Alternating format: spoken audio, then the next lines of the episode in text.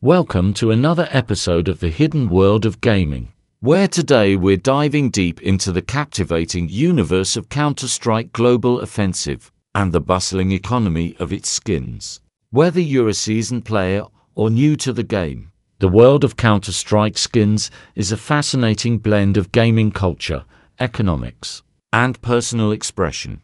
Counter Strike isn't just a game, it's a community, a culture, and for many, a way of life. One of the most intriguing aspects of this culture is the trading and collecting of skins. Skins are cosmetic items that change the appearance of weapons, offering no in-game advantages, but a whole lot of style and prestige. Since their introduction in 2013, skins have become a cornerstone of the Counter-Strike experience, transforming the game into a virtual marketplace bustling with traders, collectors, and enthusiasts.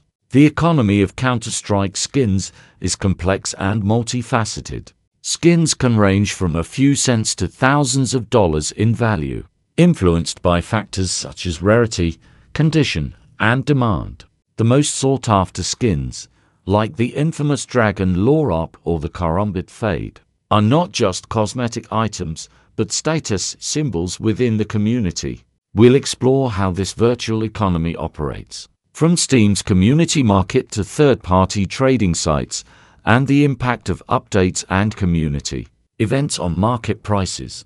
Opening cases is skin to gambling, with players hoping to unlock rare skins from purchased cases using keys. The anticipation as the case spins and the potential to unlock a high-value skin create an exhilarating experience. We'll share stories from the community about miraculous unboxings and the addictive nature of chasing that next big score. However, where there's value, there's also controversy. The Counter-Strike skin market has faced its share of challenges, including gaming scandals and concerns over underage gambling. We'll delve into the darker side of the skin economy, discussing the impact of these controversies on the community and the steps Valve and the community have taken to address these issues.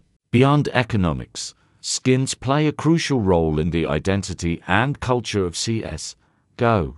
For many players, skins are a form of personal expression, a way to customize their gameplay experience and stand out among their peers.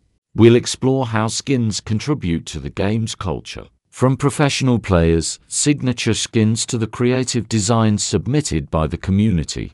The world of Counter-Strike skins is a testament to the game's enduring appeal and the community's creativity and passion. From the thrill of the unbox to the complexities of the skin market, the story of Counter-Strike skins is a fascinating chapter in the larger narrative of gaming culture.